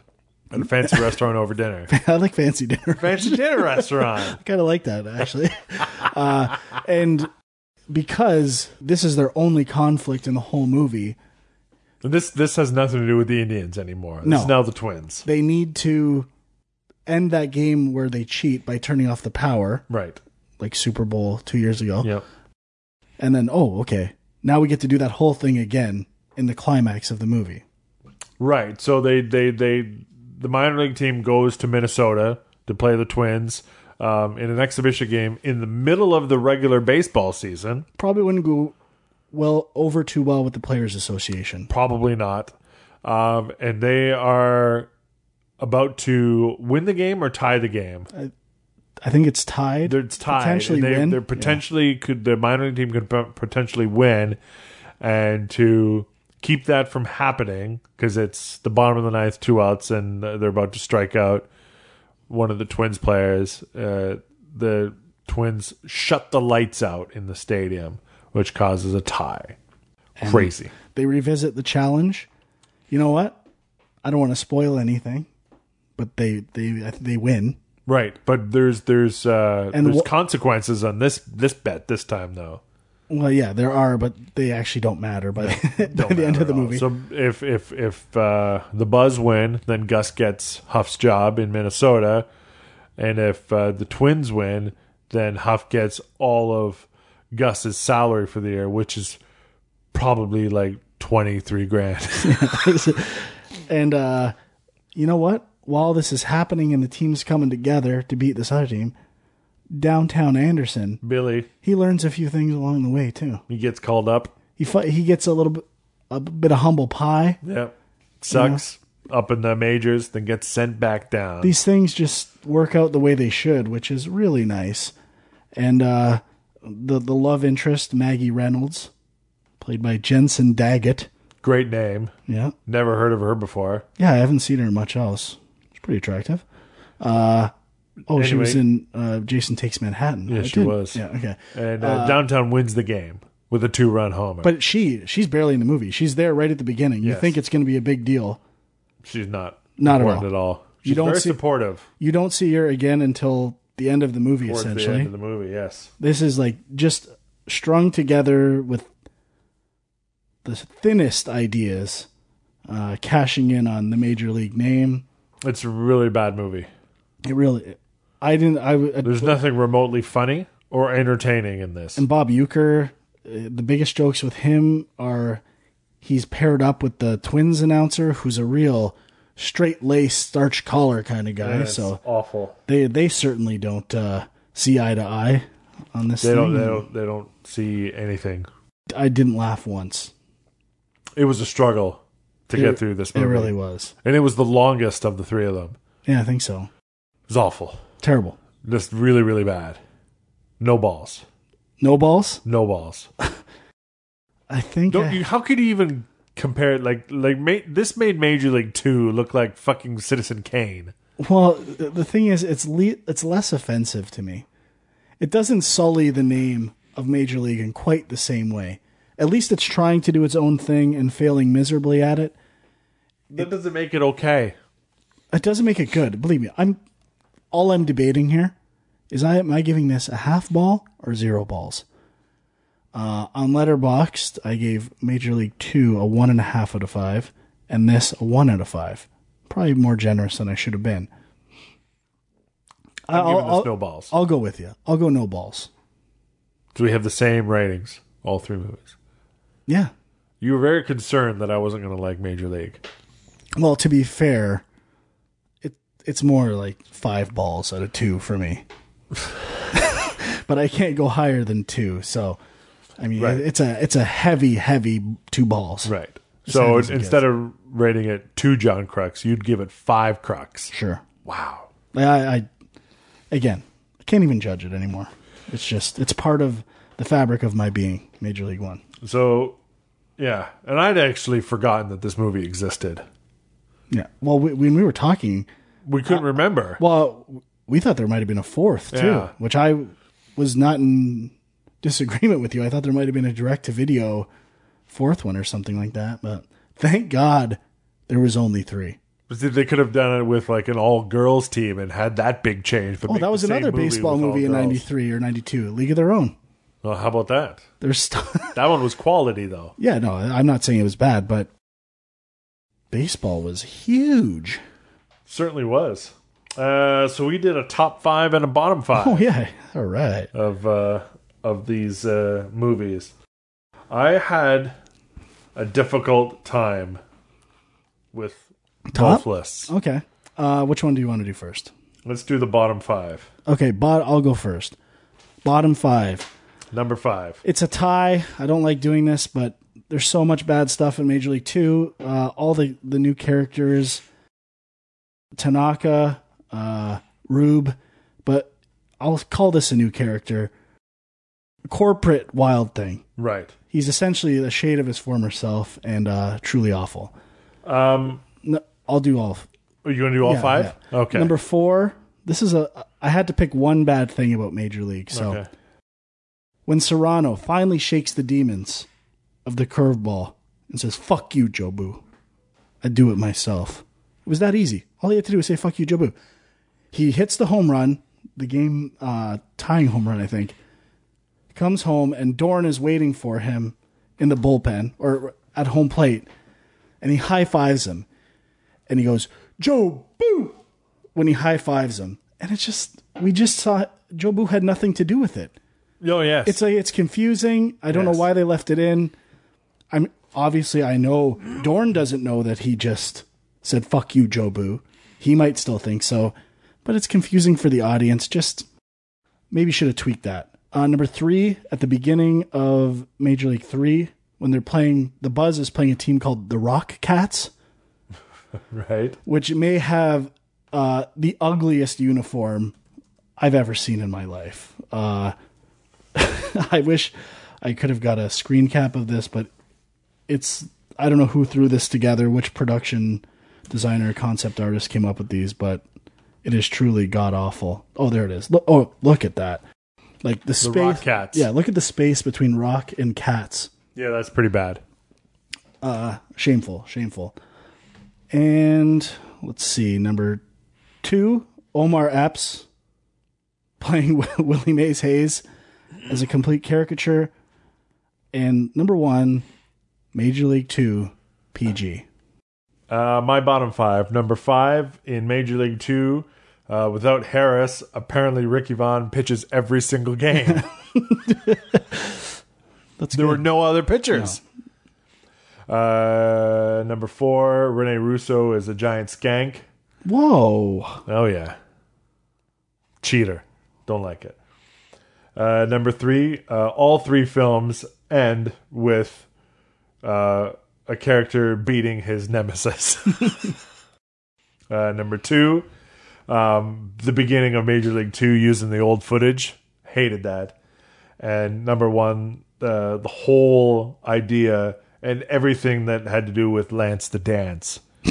Um, like uh, I just his- blocked his that out of my pirouetting. memory. like he pirouettes over the catcher to tag home plate. Um, he curtsies after every game. Um, he's he's trying to get all the players into shape by teaching them ballet moves. Just awful. Just just awful. Like that was supposed to be funny. That was their idea of comedy. I, I got an idea for one of the ball players. Used to be a ballet dancer. He can wear leggings. He can dance. Awful. Yep. Was that Top number one? five. Top five. Uh, number five. I just so I could give something to not part one in part three, do you- they had the. Do you remember the starter jackets, the one sleeve jackets, Yes. where the one sleeve is one color? Possibly the best sports jackets ever made in history. Wow. Uh, I had a Baltimore Orioles one, just the pinnacle of sports jackets. And I'll give this the nod for having an official starter buzz uh, baseball warm up jacket. Uh, number four, opening credits burn on Major League One. Number three, James Gammon is Lou Brown in uh, Major League One. Number two, the unsung hero of Major League One, Chelsea Ross as Harris. And number one, the overall ensemble, uh, division of story between all the characters, pacing of Major League One. Great ensemble cast. Fair enough. Uh, my top five. Uh, number five, uh, all the graphics on the Jumbotron. Uh, Nuts. Outstanding. Nuts is a good one. Yeah, yeah. It's really, really bad. Uh, number four, Major League Two, Ricky Vaughn apparently pitches every day. number three, in Major League Three, when the, the rematch between the South Carolina Buzz and the Minnesota Twins is played in South Carolina, they don't sell out. There's tons of empty seats. See, and that just goes to show how good Major League One is filling that stadium with people. Uh, number two, uh, Wesley Snipes' 100 yard dash in PJs and bare feet in slow mo. It's outstanding. Is it your top five or bottom? This is top. This, that's why it was a struggle. And uh, my number one uh, was uh, from the first major league, all of the 80s racism that's in the movie that is not okay to put in movies now. Whoa, I don't even. There are in the there were signs in the crowd that said "engine" Really? I didn't see that. and uh, like all the, the there was uh, you know the three fans in the out in the outfield. Like uh, the woman kept going "Ooh." Oh, okay. I s oh, tied to the Indians. I, Tied to the I thought you were Indians. talking with like with characters. No, no, no, no, no. All the the the, the just that general stuff about Indians and ra- Native American racism that comes with that. Yes. Okay. Because of that, and there was lots of it. I just didn't even see it. That's all right. Uh, okay. So that's That's it. That's the three major league movies, man. We up and down, best, really bad, and horrendous. Yes. That's how we would uh, rank those. Thankfully, if you're gonna uh, do this, for sure watch Major League One. Well, yes, yeah. I, I highly recommend you watch the the first one because at least it's entertaining, and then uh, you know, if you feel like watching two and three, that's your problem. All right, so now we got that out of the way. Do you want to do some of our regular features? Uh, some of the favorite things of all of our Ball Junk podcast listeners. They love this stuff. Get Talking about it at the water cooler the next day. I know they are. It's water cooler talk. Uh, I got a couple stories for uh, balls around the world. Yeah, for that. Yeah, of course. Going to start with a tennis story. So, uh, uh, just uh, last week, this past week, the uh, Rogers Cup tennis event, um, there was a match uh, between, I think he's Greek, um, but I could be wrong. Um, Nick Kyrgios, if I'm wrong about the pronunciation, whatever. Um, he was he was in a match with uh, Stan Wawrinka, who was uh, ranked number I think number five in the world, and uh, he almost uh, made it to. Um, uh, he uh, he ended up being like the one of the top four ranked players that didn't make it to the last Grand Slam. Anyway, he's moving up in the world. He's a really good tennis player. So these guys were uh, in a pretty tight match, and uh, apparently they were being lippy with each other. So at one point, uh, Nick uh, uh, is caught by an encore microphone as he's yelling at uh, Wawrinka, who's a two-time Grand Slam champion. Um, uh, uh, another player by the name of uh, Thanasi Kokonakis. He said, "Kokonakis banged your girlfriend. Sorry to tell you about that, mate." Uh, so apparently, uh, Wawrinka had been linked to Croatian tennis player Donna Vekic, and uh, uh, yeah, decided to uh, tell him that during the middle of the game. I don't know if that's a true story, but uh, uh, pretty funny Well, that he it- would throw it at that guy in the middle of a game. If it's true, it's it's funny. If it's not true, it's pretty lame Bad gamesmanship. or just not that good of a burn. Well, I mean, uh, unless like uh, he- Wawrinka didn't know whether it had happened or not. yeah, I guess, but Right. But uh, yeah, so uh, a couple of tweets towards each other, um, saying how shameful it was and how low it was. so this was on TV, I'm guessing. Yeah, it was caught on the Mm, How microphone. Um, did I not hear about this? That's pretty good. Victoria Azarenka, who's a female tennis star, uh, she had a really good tweet about what had happened. She said, "At least walk away from the microphone." Oh, those So- tennis cronies. Oh, I know, man. You, you got to use whatever you can to uh, get a leg up. Uh, so I'm going to tell you about a sport that's played on the other side of the world. It's a Japanese sport named Bo Taoshi. Have you No. heard about Bo Taoshi? no, uh. absolutely not. So it's Japanese. It's an unusual sport. Uh, it's kind of like capture the flag. Now, uh, uh, botaoshi translate loosely to bring pole down. so it's a it's a game that's played by cadets of Japan's National Defense Academy. Um, two, two teams of uh, 150 players. It's a lot of players because it's a 75 on 75 game. So wait, two two teams of 150, or Yes. two teams of 75, totaling 150. unless there's separate offense and defense. Oh, okay, I gotcha. All right. Basically, they're competing for each other's pole, which sounds kind of dirty, but it's not meant that way. Um, so they're divided into the groups. There are 75 attackers and 75 defenders. The defenders start to defend their own pole while the attackers position to get to the other team's pole. Makes sense so far? Yep. Now, these are some of the names of some of the defensive positions. Uh, pole support, which is uh, the one that holds the pole in a vertical position. Uh, there's a barrier, they protect the pole. There's interference. Um, they kind of uh, pester and and and uh, kind of stop the attackers from coming towards the the pole. There's the scrum disabler.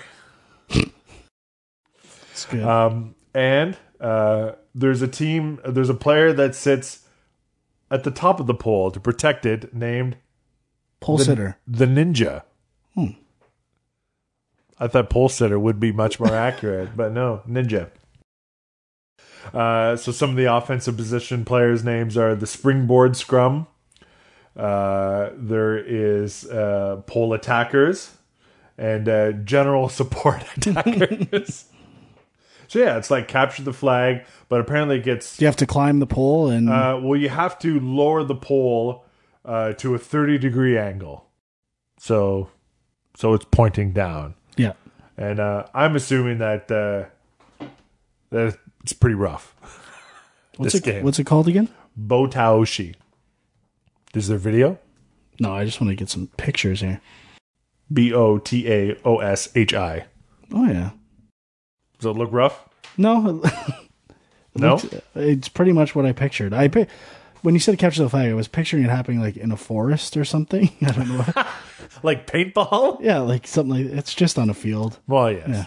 I think in a forest that'd be much more dangerous, especially with these Be hard to get What are they? Naval spectators. to- Academy? Is that what it said they were? National Defense Academy. So These guys play to win. Interesting. Botayoshi. Botoshi. We should we should, uh, we should start a league. One on one Botayoshi. Uh, so let's get into some sack time.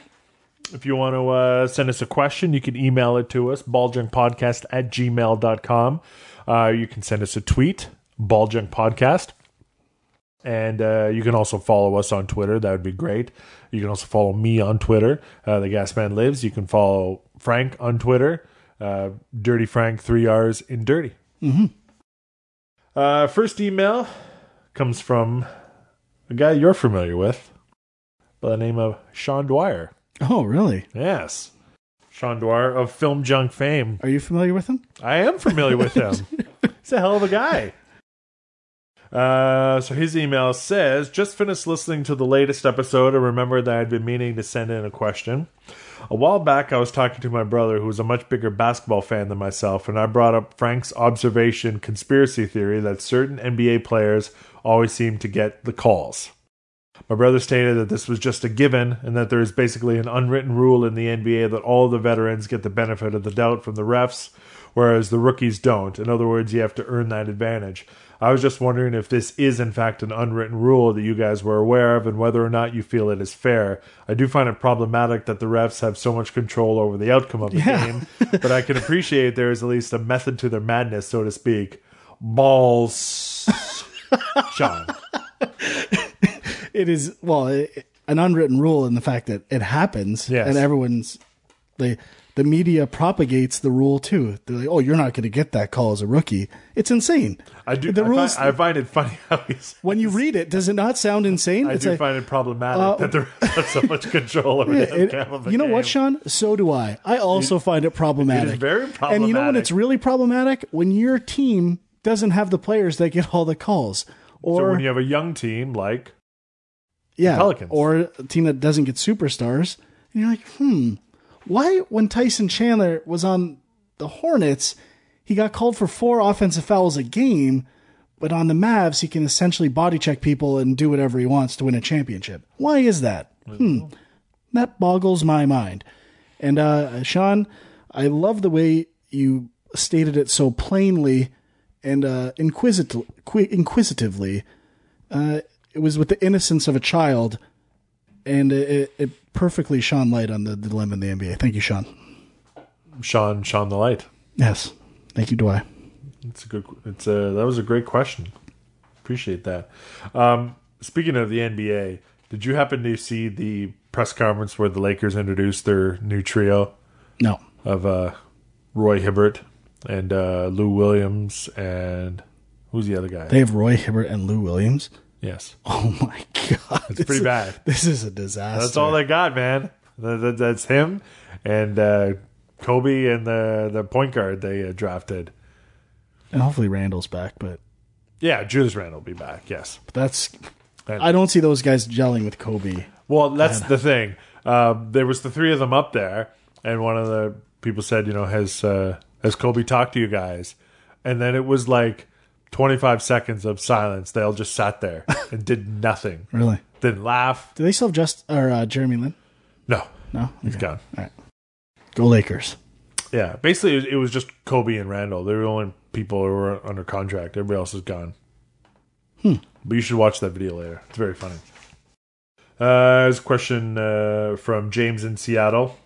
Longtime Film Junk listener, occasionally on your Film Junk board as Ripples Dip and Fremont Brit. Hmm. Greg, I think of you often as I watch Liverpool's misery.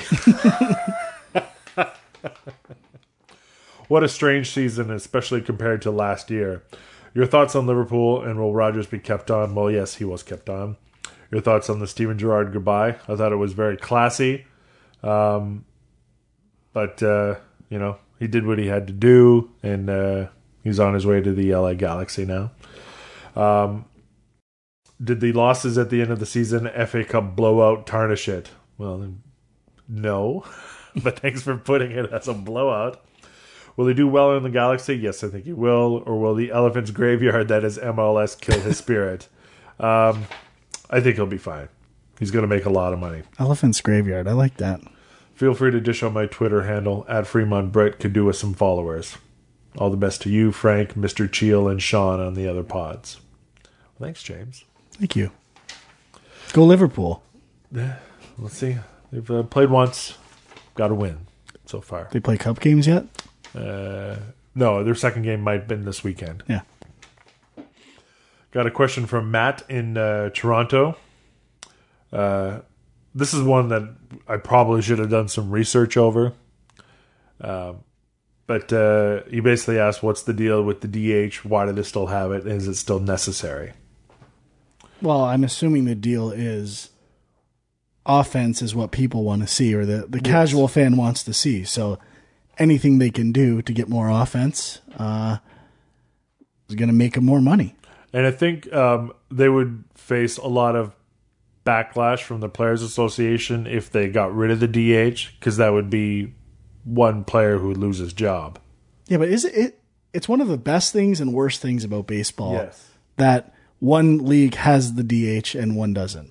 I, I, like it's so cool that when you get to the World Series, you change the rules up a bit, and Which was fine until they introduced interleague play because that kind of, you know, yeah, but it's still, watered it down quite a bit. I think it's cool, but I also if I I can look at it another way and say it's complete bullshit. That Yes. I mean, how could a sport not have unified rules? I mean, with across the two DH and when they meet, like it totally benefits the National League mm-hmm. because when they're playing the American League park, they get to throw out another hitter, and when they're playing at home, the American League pitcher who never bats has to bat Yeah. ninth. So it's a huge advantage Enormal. both ways for the National League. It's crazy that they still have it. Yeah, it's ridiculous. I think they should just bring the designated hitter to the NL.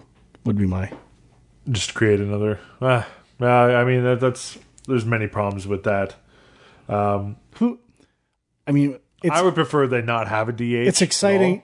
Uh, I nobody wants to see pitchers hit. It's No, it's yeah. interesting when a pitcher occasionally does something monumental, but other than that, in the NL, half of the time in late games, it's picking when to pinch hit for a pitcher. Well, that, I think, but that's all part of s- the strategy of It baseball. is too, but I mean, I don't know. And especially with, it is weird how pitchers are so com- compartmentalized in baseball. I, I like both. I honestly, I could make a case for both. Sure. Yeah, absolutely. I, I could, you know, I, I see good and bad for both. Absolutely. It's probably why it's still there. Yeah, it's a weird tradition, Yes. but it's a, a relatively new tradition, I guess. And uh, oh, I like these wrestling questions. Uh, Sean from Hamilton said that uh, the Undertaker is fighting Brock Lesnar at SummerSlam next Sunday. Uh, will it be his last match, win or lose? Do you have an answer? No, it won't. I don't think it'll be his last match either. Undertaker might need some money in the near future. Why is that? I don't know why not. These guys need money. Well, he's he's probably uh, made the most money out of all these guys. You think? Hmm. Over the la- oh yeah, he's made a fortune. I mean, he wrestles once a year normally. I pr- he probably doesn't get as much as you think. I think he gets quite enough. All the all those top guys make uh, a pretty penny Okay, what do you think? because I mean, because they also get uh, money um, on their DVDs, on their Okay. merch. So you're saying no as well. It won't be. I'm saying uh, no, it won't be his last match. Um, I think they're going to turn it into a trilogy, and he's capping it s- at WrestleMania where gonna, again. He's going to fight Brock Lesnar at WrestleMania, and that's where he's going to get his win back. so he- was he finally defeated at WrestleMania Yeah. at some point? Okay. Like la- not last year, but the year before. Okay. it was a big deal. But uh, uh, what I think is going to happen is that uh, something nefarious is going to happen in this match. There's not going to be a winner. is Paul Bearer still alive? No, he's dead. God, why is everyone dead? And then uh, I think The Undertaker is going to win the Royal Rumble.